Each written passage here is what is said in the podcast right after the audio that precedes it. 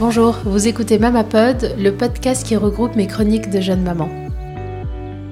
Il y a quelques jours, je berçais ma fille dans mes bras et j'ai été envahie par ce sentiment maternel. Vous savez, celui qui vous traverse le corps en un éclair, qui vous prend aux tripes et qui, malgré la fatigue ou la frustration de la journée, bah, il vous apaise. Un tourbillon d'émotions qui vous rappelle que vous êtes maman. C'est à ce moment-là que je me suis alors demandé à quand remonter ce sentiment. Quand est-ce que je suis réellement devenue mère?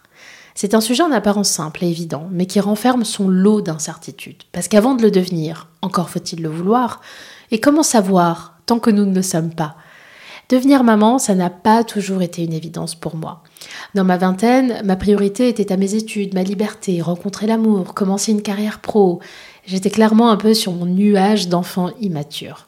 Je trouvais les bébés super mignons, évidemment, mais j'étais pas la nana gaga qui souriait, qui faisait des grimaces à vos enfants dans le bus. Est arrivée ensuite la trentaine et son lot de difficultés de la vie adulte, comme gérer les épreuves de la vie, prendre soin de sa santé mentale, être challengé professionnellement, devenir propriétaire, des trucs de grande personne, quoi. Puis oublié l'essentiel, mon couple. Ils se marièrent et turent beaucoup d'enfants. Ça vous dit quelque chose? Quand on a été biberonné par cette phrase, on finit par souhaiter fonder notre famille. Et il n'y a absolument rien d'anormal à vouloir concrétiser un amour par un bébé, à deux, comme il ne devrait avoir rien d'anormal à ne pas vouloir d'enfant. Mais même dans ce moment de ma vie, l'envie de devenir mère ne me chatouillait pas trop, mais c'est sûr qu'à 30 ans passés, on y pense et sérieusement. Ou du moins, on se pose la question à savoir, est-ce que je souhaite devenir mère? C'est la question en tout cas que je me suis posée. Puis voilà, après plusieurs années à vivre la high life à l'étranger avec mon mari, entre boulot, soirée, drinks et voyages, bim, le test de grossesse tombe et cette fois-ci, c'est positif. Ma grossesse, neuf mois où j'ai vu mon corps muter, ce ventre grossir mois après mois, puis se mettre soudainement à bouger de l'intérieur. Neuf mois où j'ai lu des témoignages de mères, où j'ai visionné l'intégralité des vidéos de la maison des maternelles sur YouTube. Neuf mois de sentiments mêlés, entre impatience, anxiété, excitation, préparation, découverte d'un univers que je ne connaissais absolument pas. Il se trouve que je n'ai pas de neveu ou de nièce, je suis l'aîné de la famille. Et je n'ai jamais vraiment été en contact direct suffisamment longtemps avec des bébés avant l'arrivée du mien. J'avais donc tout à apprendre. Est-ce que ce processus m'a aidé à réaliser que j'allais devenir maman? Je vais être transparente avec vous, pas vraiment. J'ai vécu ces neuf mois comme une réelle préparation à l'après. J'étais plus attachée à la logistique, à la maîtrise de l'information qu'au rôle de mère à proprement parler.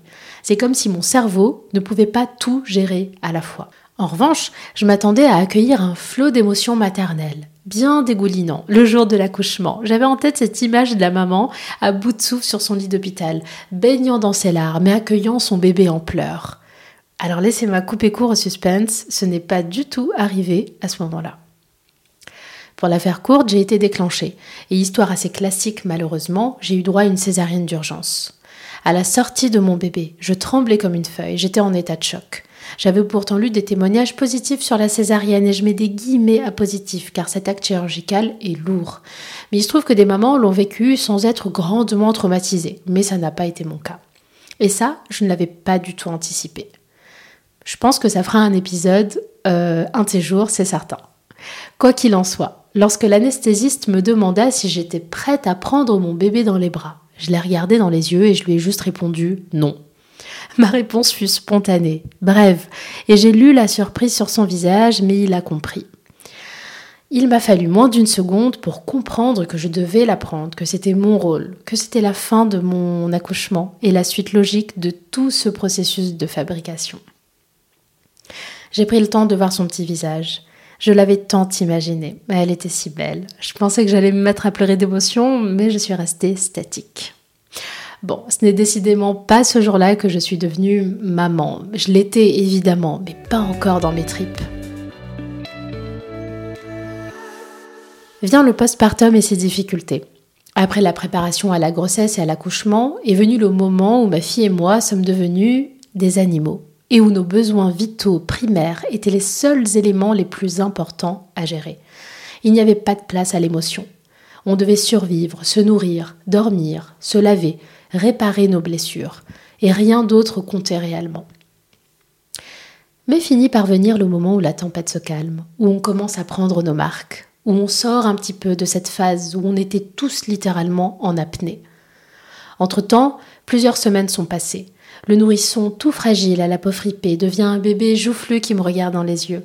Elle me sourit, ou du moins j'ai interprété ses mouvements de lèvres comme des sourires.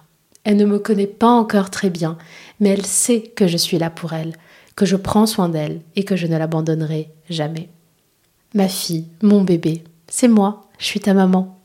J'ai alors ressenti des papillons dans le ventre et mon cœur s'est emballé. Mais j'ai surtout senti pour la première fois une connexion entre elle et moi, un besoin réciproque d'être ensemble, une dépendance partagée. C'est finalement à travers son regard que je suis devenue mère. C'est elle qui a validé ce statut. Ça n'a pas été le test de grossesse positif, ni son certificat de naissance, encore moins les longues et douloureuses contractions. Mais c'est elle qui m'a offert ce nouveau rôle de maman. Et plus elle grandit, plus ce sentiment s'intensifie en moi. Et ça, c'est vraiment merveilleux. Je vous remercie d'avoir pris le temps d'écouter Mamapod. Je vous retrouve bientôt avec un nouvel épisode et une nouvelle réflexion personnelle sur ma maternité. Si vous avez apprécié cet épisode, pourriez-vous s'il vous plaît attribuer 5 étoiles à mon podcast, que ce soit sur Apple Podcast ou Spotify? Ça m'encouragera beaucoup.